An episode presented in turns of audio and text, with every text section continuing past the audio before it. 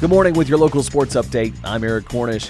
The girls' regional tournament at Taylor County, Hart County got a five point win over E Town 59 54 to advance in the fifth region. The Lady Panthers finished the season with a record of 13 and 19. Also in the fifth region, Nelson County fell to Taylor County 72 60. Tonight, North Hardin awaits Green County and Bethlehem faces Adair County. Both games at Taylor County tonight.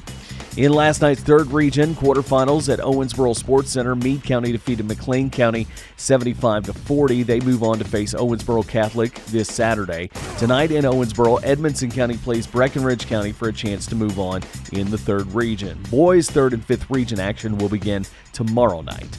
After going 3 and 2 last week, UK baseball hosts undefeated Morehead State this afternoon. Cats catcher Devin Burkes will enter that game as the co national player of the week. Burkes had eight hits in the three game series with Wright State, with seven doubles and one home run. Another cat also with an honor this week is UK basketball star Oscar Tshiebwe. Oscar earned the SEC Player of the Week after averaging 23.5 points versus Florida and Auburn, shooting 87%. The Cats celebrate senior night tomorrow at Rupp Arena versus Vanderbilt. That game at 7 o'clock on Quixie 98.3. Louisville has their basketball senior night tonight, hosting Virginia Tech at the Yum Center at 9 o'clock.